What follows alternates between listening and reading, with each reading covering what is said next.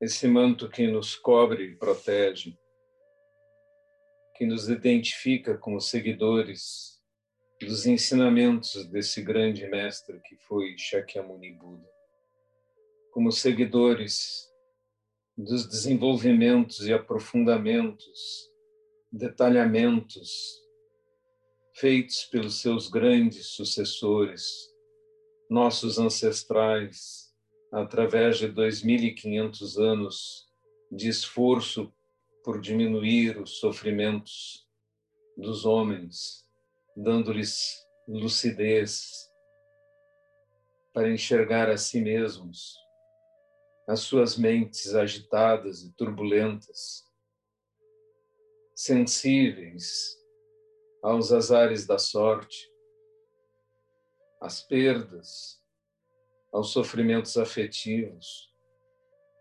aos receios e medos. Eu agradeço a energia que vocês me dão, que faz de mim monge, que me faz sentar e tentar corresponder a tão altas expectativas. Todos nós, muitas vezes, nos sentimos despreparados e inadequados para tarefas tão grandes. Assim, só nos resta imitar os mestres do passado, fingir que somos como eles. Mesmo duvidando de nós mesmos, podemos imitar.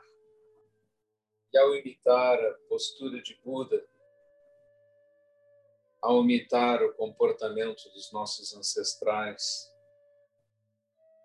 nós construímos esse edifício que é a Sangha, um edifício que não tem tijolos, nem ferro, nem concreto, mas que é feito por nossas mentes, nossos corpos, nosso propósito, nossa solidariedade. Às vezes seremos atingidos pela vida e choraremos e nos sentiremos angustiados e com dor no peito. No entanto, sabermos que temos companheiros que sentem o mesmo e que são capazes de determinadamente praticar para ganhar mentes livres para esquecer os sofrimentos, olhar para o céu azul, o sol que nasce, e assim a luz que nos ilumina, clareia tudo. É uma grande demonstração de que dentro de nós também a luz do Dharma pode tudo clarear e espantar toda dor e sofrimento. O Sutra do Coração diz que quando o Bodhisattva vê claramente o vazio dos agregados, liberta-se instantaneamente de toda dor e sofrimento.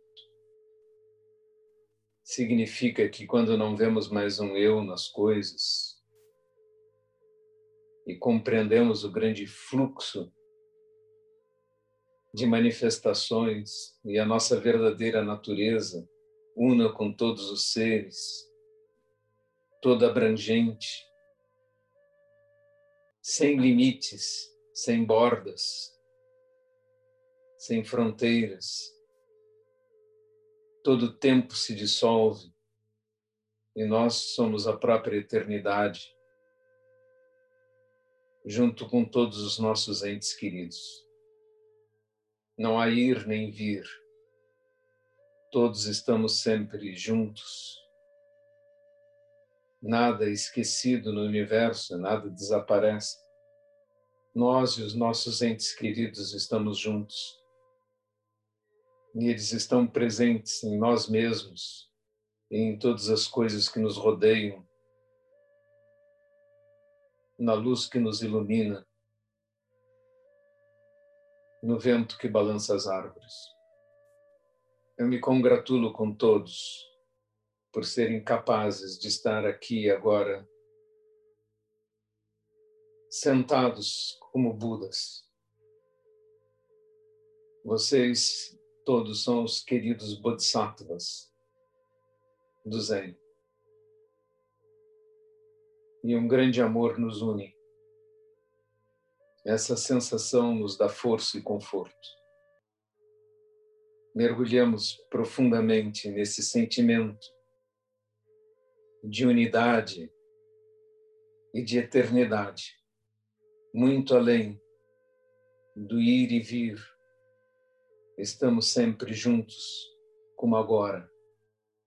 Nós, todos os ancestrais, o próprio Buda, cada um de nós uma fagulha brilhante